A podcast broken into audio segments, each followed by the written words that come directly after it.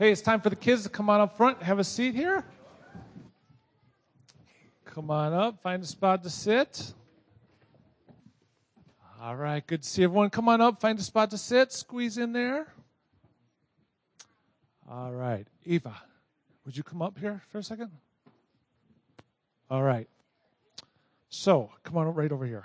I have a secret to tell you, okay? And I want you to keep the secret for now. Don't tell anybody for now. Can you keep a secret? Can you? Can you keep a secret? Do you know what a secret is?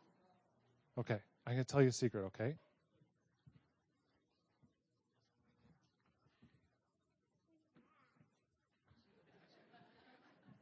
Got it? Can you remember that? Okay, thanks. You can sit down. Don't tell anyone. You can go sit down. Thanks. All right, so she has a secret.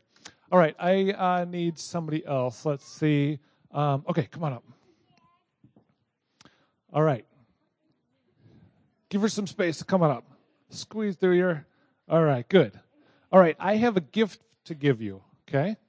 But the gift is in this box, all right? You can have the gift, but it's in that box. You're right, it's locked. How are you going to get that gift? How are you going to get it? You don't have the key. Hmm. Well, what if, let me ask you this what if somebody had a secret that would help you get that gift? Would you want to know that secret? All right, anybody have a secret that could help her get the gift? You ready to tell your secret?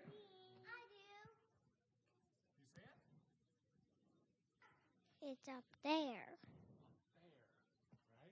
So the key is in the basket on the piano. You want to go check it out?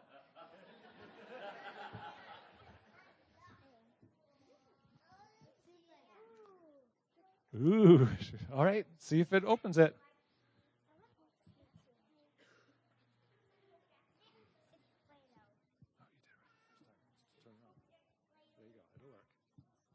We'll see. There's a gift in there. It's coming. It's coming. Be patient. It's coming. There's something in there. Bubbles. Yay, everybody loves bubbles, right? All right, good. So she found her gift. Good. Everybody can sit down. Okay, here we go. So listen. Yeah, she gets to keep it. I told her it was for her, right? Yeah, she gets it. All right, now listen here. The Bible tells us about a different kind of secret. The Bible tells us about a different kind of secret. We've been uh, going through First Corinthians, right? And there we've learned about we've learned that God's wisdom is far above any of our wisdom, right? God, His wisdom, His smarts, He has way more smarts than we have, right? He's way wiser. And we learned that Jesus came of salvation. And God's plan of salvation is the gospel, right? The fact that Jesus came and went to the cross to die for sin and was raised to life again right? And that's God's wisdom. This isn't something that we could have come up with or figured out on our own, right? We've been learning about that. In fact, the Bible, you know what the Bible calls the gospel? The Bible calls it, it says that it's hidden, it says that it's a mystery. In other words, the gospel is a secret, right? It's a secret. So let me ask you this if the gospel is a secret that we couldn't figure out on our own, how do we know it? How do we know that it's true? We not in His Word, right? We read that in the Bible. But the Bible also says that God has revealed it to us. He's shown that to us by His Holy Spirit, right? Do you know who the Holy Spirit is? God. God, that's right. The Holy Spirit is part of God, part of the Trinity, right? We just sang about three and one, didn't we? I believe in God the Father. I believe in God the Son, that's Jesus, and I believe in the Holy Spirit, right? The Holy Spirit is God, right? And so part of the ministry, part of the work that the Holy Spirit does is to reveal truth to us and to help us to understand truth, to help us understand the gospel. And so, because the Holy Spirit does that, so we're able to know the gospel and to understand the gospel, and therefore we're also able to believe the gospel and be saved. So that's part of what the Holy Spirit does. Pastor Nate's going to come and he's going to teach us a little more. So you can go back and have a seat and keep listening, okay? Thanks for coming up. Thanks, Pastor Jeff. Well, good morning.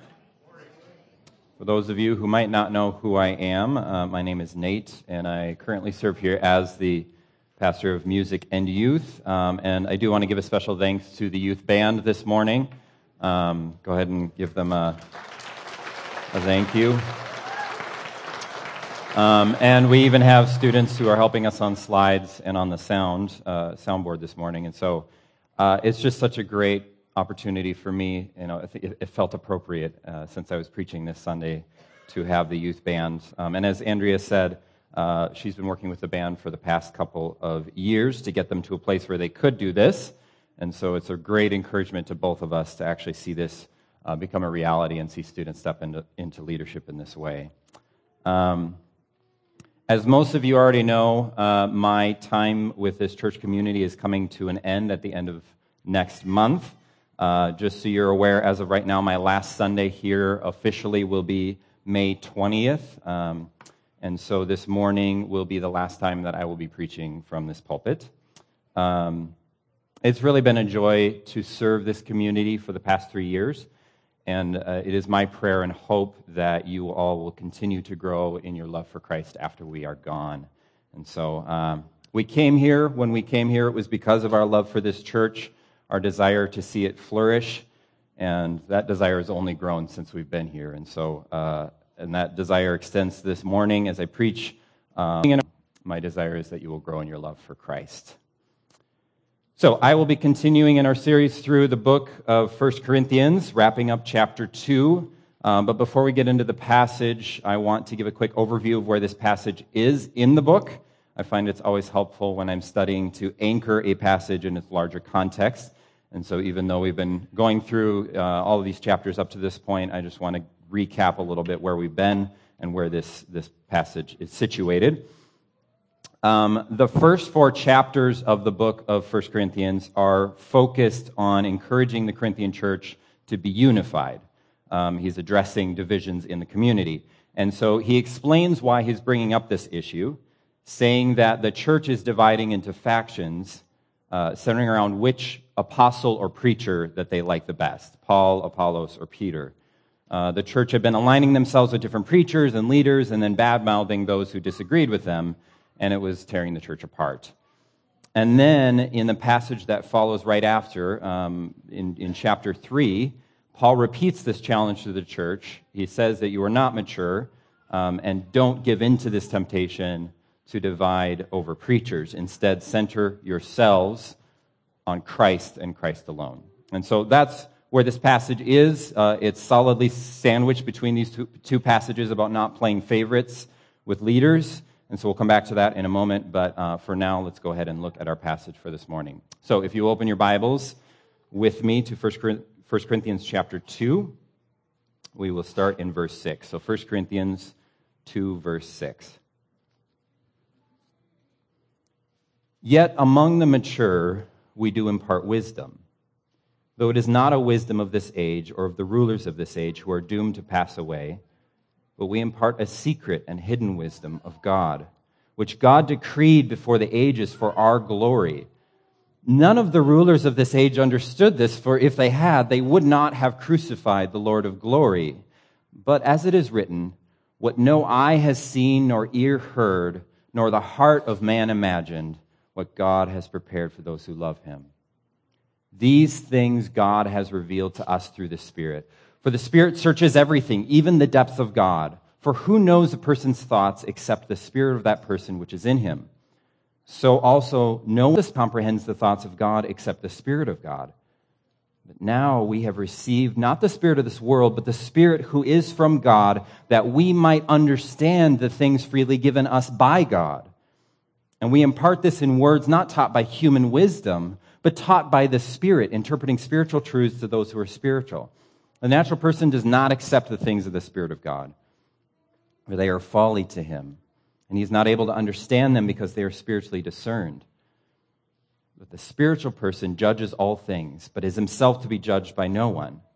For who has understood the mind of the Lord so as to instruct him? But we have the mind of Christ. Would you pray with me? So, God, we come to you this morning needy and dependent on your words of wisdom to give us life and direction. So we ask that you would teach all of us this morning by your Spirit and through your word. Amen. So, as I said, this passage is marked on either side by Paul's critique of the church with regards to which apostle they liked best. And what I love about what Paul does here is how much he decentralizes himself. He works hard to keep himself out of the center of the church's faith. Uh, the Jewish religious leaders of that day, as I'm sure many of you know, were often criticized in Scripture and by Jesus himself for centralizing themselves. They made themselves the center, they had all the power, they centralized themselves in the religious community. And they used scriptures and tradition to oppress people, to build up their own power and authority, and they lorded it over those common people. And so Paul is going to great lengths to avoid this. Um, he even thanks God in, in chapter 1, verse 14, that he didn't baptize very many people in the church because then, if he had, they would have cause to boast that I was baptized by Paul. And he doesn't want that. Um, and then he emphasizes that God has shown his incredible wisdom, a wisdom that is complete foolishness, a wisdom of God becoming man and dying on a cross, save sinners from death. This wisdom has been given to the unwise, to the powerless, the lower class citizens of this church in Corinth. God chose these people, the low, despised, uneducated people, to demonstrate the full power of his gospel. And then when Paul came to preach the gospel to them, he, he explains in the first part of this chapter, chapter 2, that he didn't do so very well. He didn't do so winsomely. He wasn't eloquent or confident. Excuse me. He was plain, simple, stumbling over his words, fearful and weak. And yet it was by the power of God's Spirit that through Paul's pathetic preaching, people were saved. All this is so that their faith wouldn't be on Paul, but in the power of God. And so let's look at these verses a little bit closer, starting in verse 6. He says, Among the mature, we, impart wisdom, uh, we do impart wisdom, not of this age or of the rulers of this age, uh, but we impart a secret and hidden wisdom of God, which God decreed before the ages for our glory. None of the rulers of this age understood this, for if they had, they would not have crucified the Lord of glory. So, a few comments I want to make on these verses. First, I find it really interesting that Paul seems to be making a distinction between maturity and human wisdom. Uh, I think what Paul has in mind here when he talks about the wisdom of this age, as has already been talked about, it's, it's our capability of understanding. It's our cleverness, our ability to articulate lofty concepts and so, in other words, it's our intelligence. And so, what Paul is doing here is intelligence and maturity are not the same thing. Intelligence and maturity are not the same thing. Um, in fact, the word that gets translated here as mature actually just means whole or complete. Uh, it's the exact same word that gets translated as perfect in other verses, such as Matthew 5:48, where Jesus tells us to be perfect as God is perfect. It's the same word. Um, and so I don't think it's talking about moral purity uh, or without flaws as much uh, as, as we often think of this word. I think it means full, complete, to be lacking nothing. And so, uh, again, this kind of maturity doesn't have anything to do with intelligence. True maturity is having access to God's wisdom through His Spirit. That's what true maturity is. And when we have God's Spirit inside of us, we are whole and complete as we were designed to be. We are made perfect through his Spirit. I also did a little bit of a word study on this word ruler to see what Paul might have had in mind here. And uh, he mentions in verse 8 that the rulers crucified the Lord of glory, which makes me think he's thinking a, a little more specifically of Jewish religious rulers or leaders. And in fact, when I was looking at this word, the majority of the places where this word shows up it's referring to Jewish leaders. And so I think it's safe to say that Paul certainly has them in mind, uh, religious authority in mind when he's using this word. And so the irony of what he, he's getting at in, those, uh, in this passage is that those who put themselves in positions of spiritual authority and use that to control people, uh, those rulers who claim to have God's wisdom, who insist you have to access God through their understanding of Him, it is these people who have understood God's wisdom the least. Uh, if they actually had access to God's wisdom, they would not have murdered him on a cross. That's what Paul's saying here. And so Paul and the other apostles are imparting a different kind of wisdom. And part of that wisdom is trying to get people to not focus on him, on Paul. He's emphasizing the importance of the gospel, not the importance of himself or even his preaching. And he emphasizes this wisdom only comes by God's Spirit, and this Spirit is available for all people. Let's keep moving through the passage. Verse 9. As it is written, what no eye has seen, nor ear heard, nor the heart of man imagined, what God has prepared for those who love him. These things God has revealed to us through the Spirit, for the Spirit searches everything, even the depths of God. So there's a quotation here in verse 9 uh, from Isaiah 64 4. It's not an exact quotation, but it's very clear that Paul is thinking of Isaiah throughout this passage, and he's thinking of Isaiah's vision for God's plan of redemption um, when he's quoting these passages. And so this is how the verse reads in Isaiah 64. It says, From of old, no one has heard or perceived by the ear. No eye has seen a God besides you who acts for those who wait for him. So no human being has ever really had any concept of God. No one can truly grasp who he is. Who can know what God is like? And even beyond that, who can understand what he's up to? Can the smartest theologian figure it out? Can the cleverest philosopher?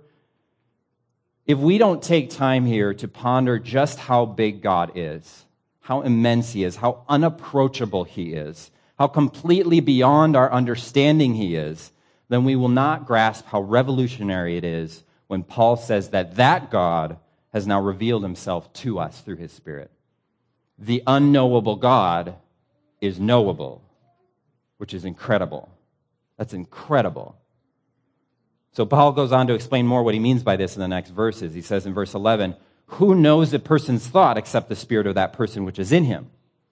So also no one comprehends the thoughts of God except the Spirit of God. Now we have received not the Spirit of this world, but the Spirit who is from God, that we might understand the things freely given us by God. So he says the only way to really understand someone is to get inside of their heads, to almost literally become them. Who can actually know what is going on inside another person unless somehow their inner workings, their inner spirit of that, of that person can communicate to us? And so that's exactly what's happening here. God's Spirit is communicating with us. The very inner workings of the most unknowable being in all of existence is being offered to us.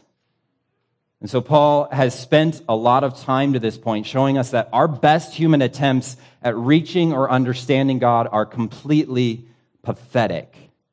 The smartest of us can't come close to scratching the surface of who God is and what he is like. But he doesn't leave it there. Paul doesn't just leave it there. He takes it a step further into something so radical and incomprehensible. He says something that, honestly, if we were to really think about it, we might be a little bit offended.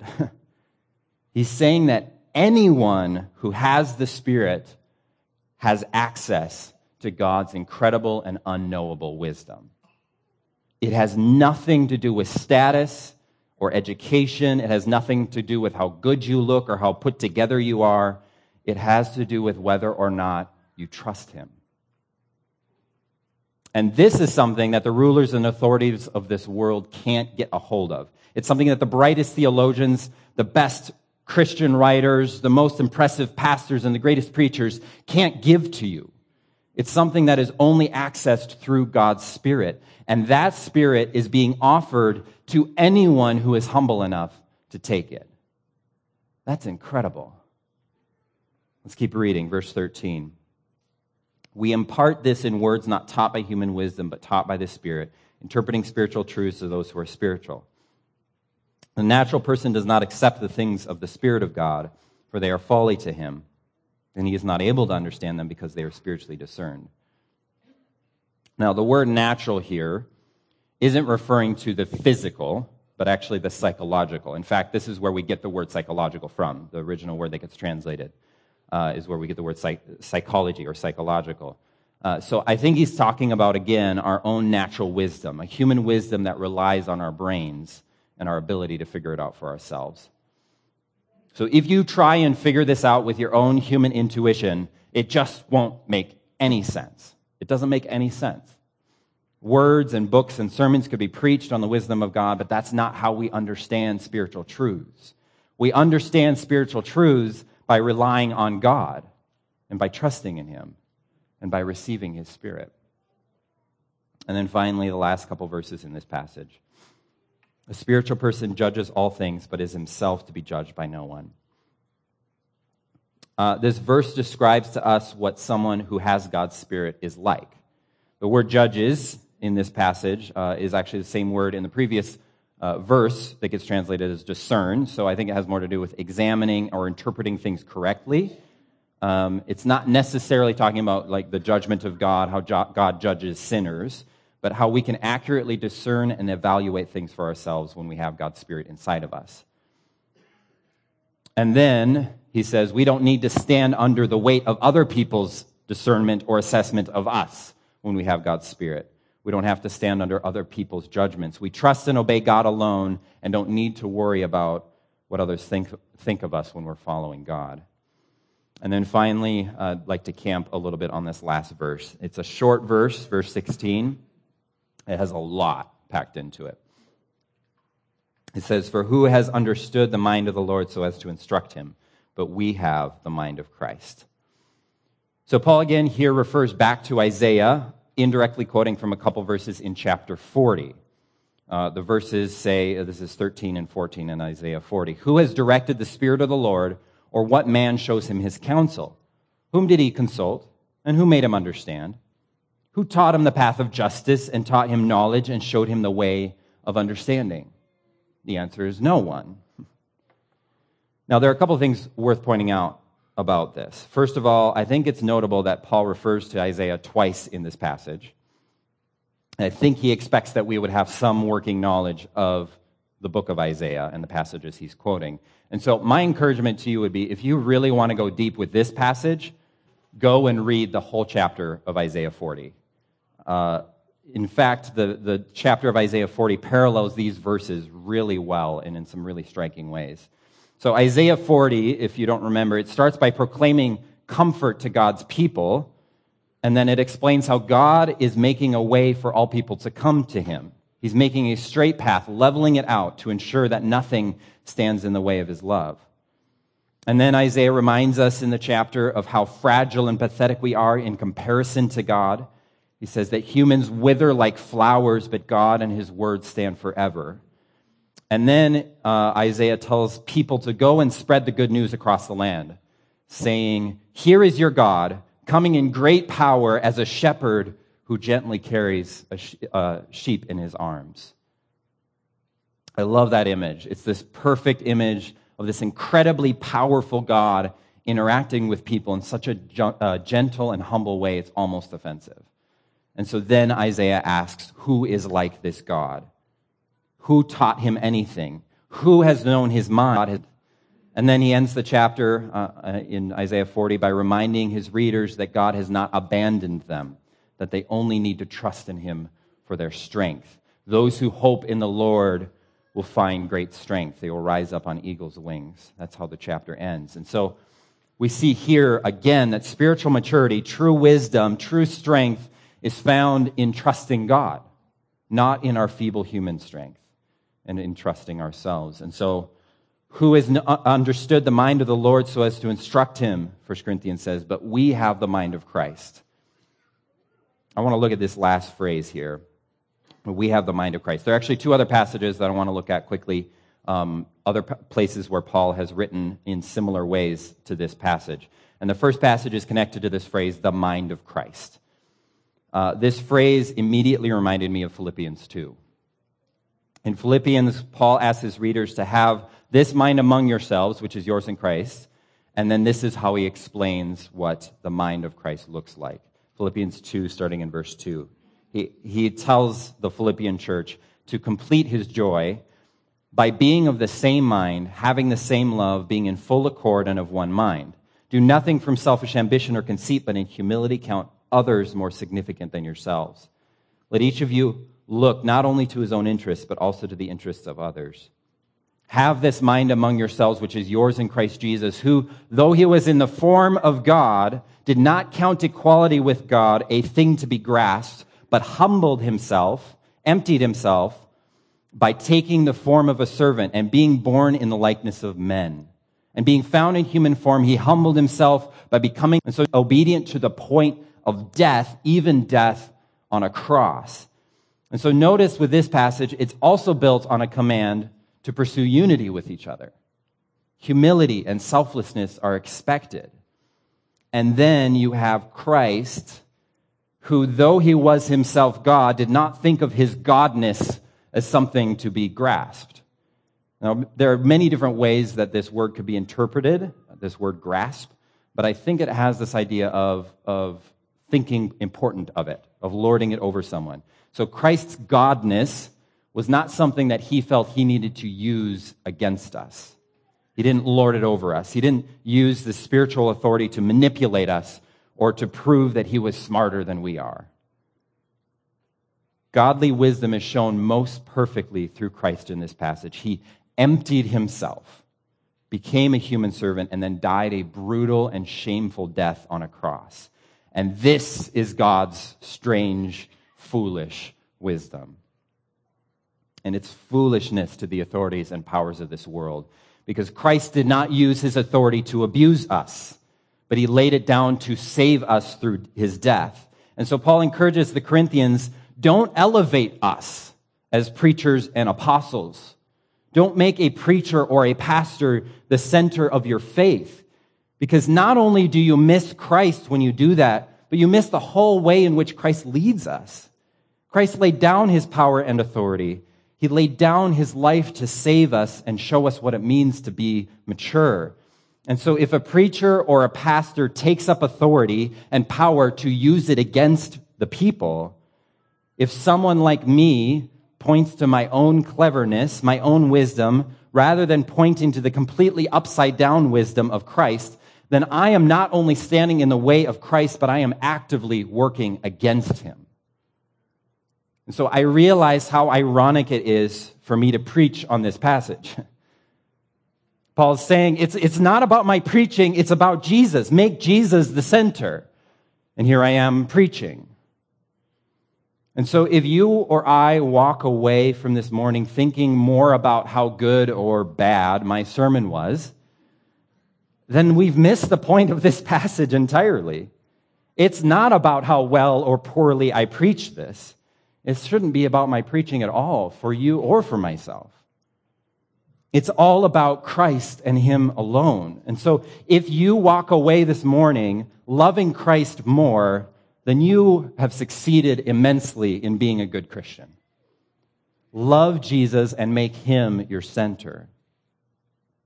And then the other passage that I'm reminded of in this uh, is another place where Paul quotes from Isaiah 40 in Romans chapter 11. So Paul has just finished explaining how God used the rejection of the Jewish people to open up the gospel for uh, people of all backgrounds to come to God. And so in Romans 11, he ends this chapter. He's so overwhelmed by how incredible and strange God's wisdom is that he writes a poem. He ends it with a poem and he quotes from multiple places in the Old Testament. And so he says this in Romans 11, starting in verse 33. Oh, the depth of the riches and wisdom and knowledge of God. How unsearchable are his judgments and his ways beyond tracing out. For who has known the mind of the Lord, or who has been his counselor? Who has ever given to God that God should repay him? For from him and through him and to him are all things. To him be the glory forever.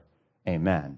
But he doesn't end there. He continues in chapter 12 with a command. He says this I appeal to you, therefore, brothers and sisters, by the mercies of God, to present your bodies as a living sacrifice, holy and acceptable to God, which is your spiritual worship.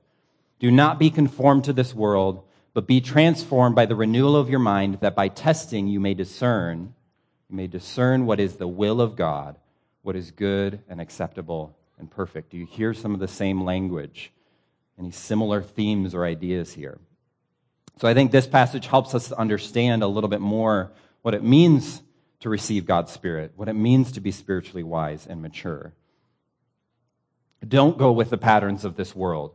but be transformed through the renewing of your mind. And God is the one who renews our minds that we can have spiritual discernment through his spirit. And then offer yourselves completely as a daily living sacrifice, which is your spiritual worship. This doesn't have anything to do with intelligence. This isn't about how many degrees you have or what great, a great preacher you might be listening to or maybe are or a theologian or whatever. It's, it's about daily committing yourself to God. It's about trust. That is godly wisdom. And so, how do we apply this passage practically? Well, I think one of the most obvious ways to challenge ourselves with something like this is how we play favorites with preachers and pastors. I really like certain preachers and dislike others. I like certain theologians and dislike others. And I'm often tempted to vilify or condemn people who disagree with me, as if God imparted to me the truest theology, the most perfect understanding of the gospel, the world, and God Himself. But how silly of me to think that I am somehow second only to Christ. And yet, especially those of you who are like me, who maybe are more theological, more intellectual, how prone we are to this belief. We may not say it or even recognize it directly, but if you're like me, you're tempted to elevate your way of thinking above other people's ways of thinking. And when we do this, we become deaf to the critiques and the challenges of others. We start to build echo chambers around ourselves. We only befriend people who think and act like us. And I will say to you this morning this is not the mind of Christ. This is a natural mindset, a mindset that's plagued with divisions and pride. So don't do this. Fight against this temptation with everything you have. Follow Christ's example, who, though people outright rejected and hated him, he died for their redemption. Now, we live in the age of the internet, which makes this conversation particularly fun. Uh, first of all, we have access to more preachers and teachers than any generation before us, by far, uh, which means we really have our pick of the litter. Um, we can just download a sermon from someone we like, we can align ourselves with famous pastors and preachers, and then we go to Facebook and argue about these things with other people without a second thought. We get a bit heated or defensive when someone disagrees with us, and so don't do this either. Um, and then let's hit this a little bit closer to home. Some of you like it better when I preach. Some of you like it better when Jeremy preaches. Some of you like Jeff the best. I want to challenge you with this. Do you ever find yourself excited when one of us is preaching on a Sunday morning and another isn't? Do you find yourself playing favorites with the sermons that are preached here at Pine Grove on Sunday morning? I think this happens a lot in churches where there, uh, especially where there's more than one pastor. Now, we wouldn't say it this way, but it essentially boils down to well, I follow Nate, and I follow Jeff, and I follow Jeremy. But is Christ divided? Did any of us die for your sins? no. If we come to church with the mindset of what we're going to get out of it, of how moving the music is, or how much we like it when so and so leads worship, or how much we like this sermon but not that one, we're living in a natural mindset and have forgotten what it means to have the mind of Christ. And so I strongly urge you to continually orient your lives around Christ, not around us, not around this person or that, that preacher or that theologian. And if there are people in your life that you don't particularly like or agree with, the mind of Christ would have you lay down your life for them. So I'd like to end this morning by looking a little bit deeper, meditating a little bit longer on that last verse of the passage we're studying today. Um, as I mentioned, Paul starts the verse by pointing out how unknowable God is, but he ends it by saying that we have the mind of Christ. He says, but we have the mind of Christ. So what is he really saying here? He's saying that we can know what's in God's head. We can know what's in his mind. And this is ridiculous. This is preposterous. It Doesn't make any sense. And remember that he's talking to a community that he described uh, so graciously as not particularly wise or intelligent or influential or rich. These were presumably uneducated nobodies, and it is to these people that God reveals his wisdom. Just like the shepherds on the hillside when the angels announced Jesus' birth, just like the unknown Bethlehem girl who would become the mother of Christ. And just like the ugly, bow legged murderer of Christians who became the Apostle Paul, God constantly thwarts our attempts to prop ourselves up and make ourselves important. And he continually delivers his wisdom and his revelation to the lowest people, not to the high and mighty. And as I said before, uh, God does this even in religious communities. The Jewish leaders and rulers were the ones who missed God's wisdom the most. And it was the people that they oppressed, the people who were outcasts and rejects from society and from the religious community. These people were the ones who experienced God's glorious wisdom the most.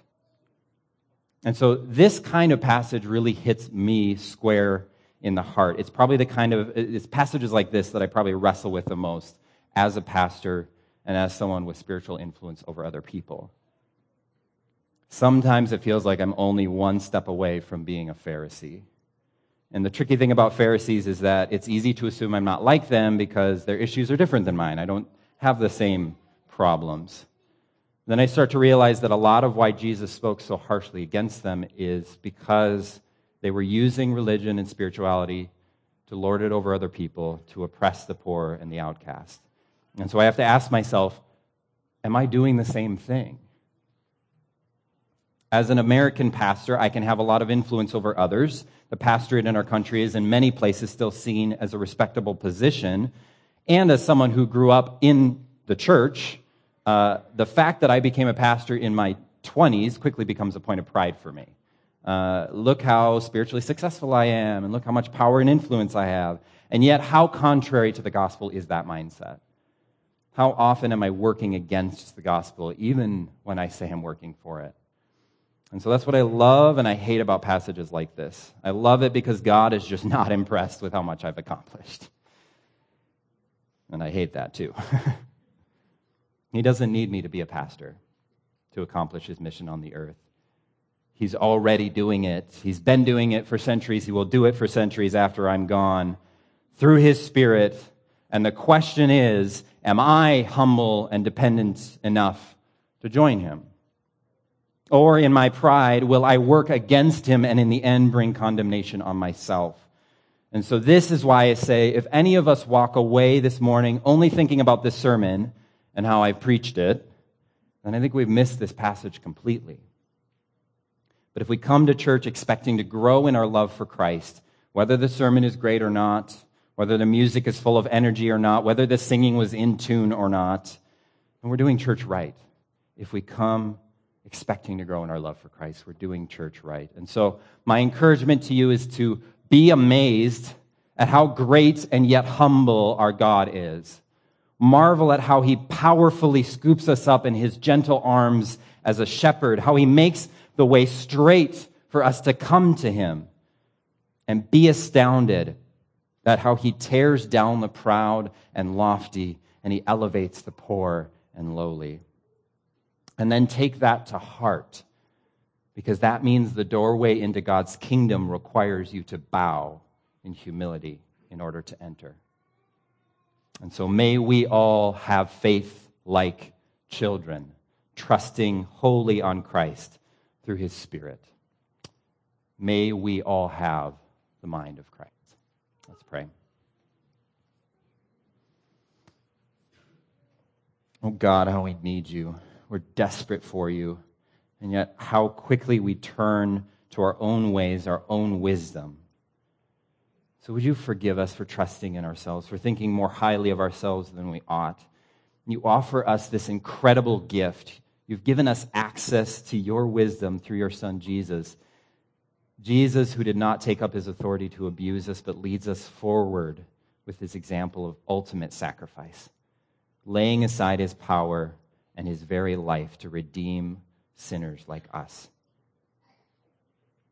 And so may we rejoice as we go from here that you have rescued us, that you have done what we could never do for ourselves. We thank you and we praise you. Amen. And we'll close then with our benediction from Isaiah 40. Give me a moment to turn there. God, would you comfort your people? Would you speak tenderly to them as we go through this? God, would you uh, cause us to see your glory, to realize that we are grass, that we are like the beauty of the field that withers, the Lord blows on it, the flower fades, but you and your word will stand forever. And so, God, would you get your people up to a high mountain to look upon you in Christ and behold you? Would you put your face upon them for good? God, would you come with might? Would you reward us? Would you tend us like a shepherd in this coming weeks? Would you gather us in your arms and carry and lead us? God, may we wait on you and you renew our strength. Would you mount us up like wings and eagles that we would run and not be weary, that we would walk and not be faint? To God's glory, amen.